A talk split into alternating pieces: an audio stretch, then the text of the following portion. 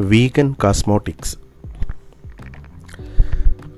రసాయన రహిత ప్రపంచాన్ని చూడడం అసాధ్యమేమో కానీ రసాయనాలు కలిగిన ఉత్పత్తుల వాడకాన్ని తగ్గించడం మాత్రం సాధ్యమే.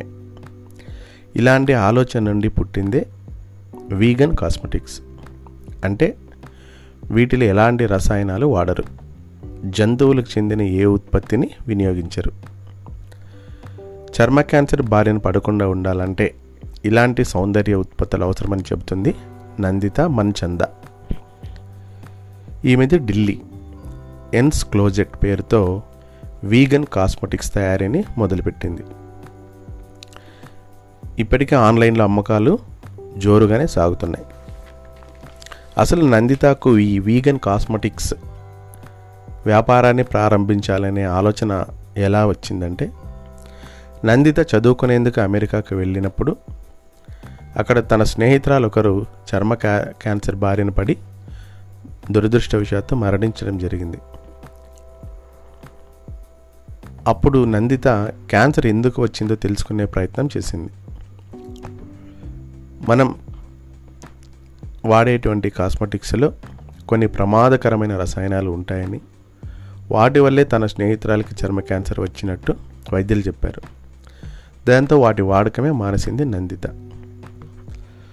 అది ఆమెలో ఆలోచన కలిగించింది.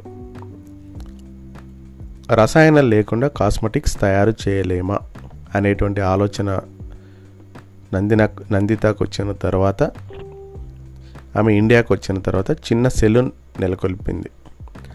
అందులో వాడే కాస్మెటిక్స్ అన్నింటిలో కూడా రసాయనాలు లేకుండా సహజమైనటువంటి పదార్థాలతో వీగన్ కాస్మెటిక్స్ని తయారు చేసింది. ఇవి అమెజాన్ నైకా ఎన్స్ క్లోజెట్ వెబ్సైట్లలో దొరుకుతాయి. నెలకు సుమారు రెండు వేల ఉత్పత్తులు అమ్ముడుపోతున్నాయి. ఫౌండేషన్ కాటుక లిప్స్టిక్ పౌడర్ మస్కారా ఇలా అన్ని సహజ సిద్ధమైన పండ్లు ఆకులు గింజల నుంచి తయారు చేసినవే.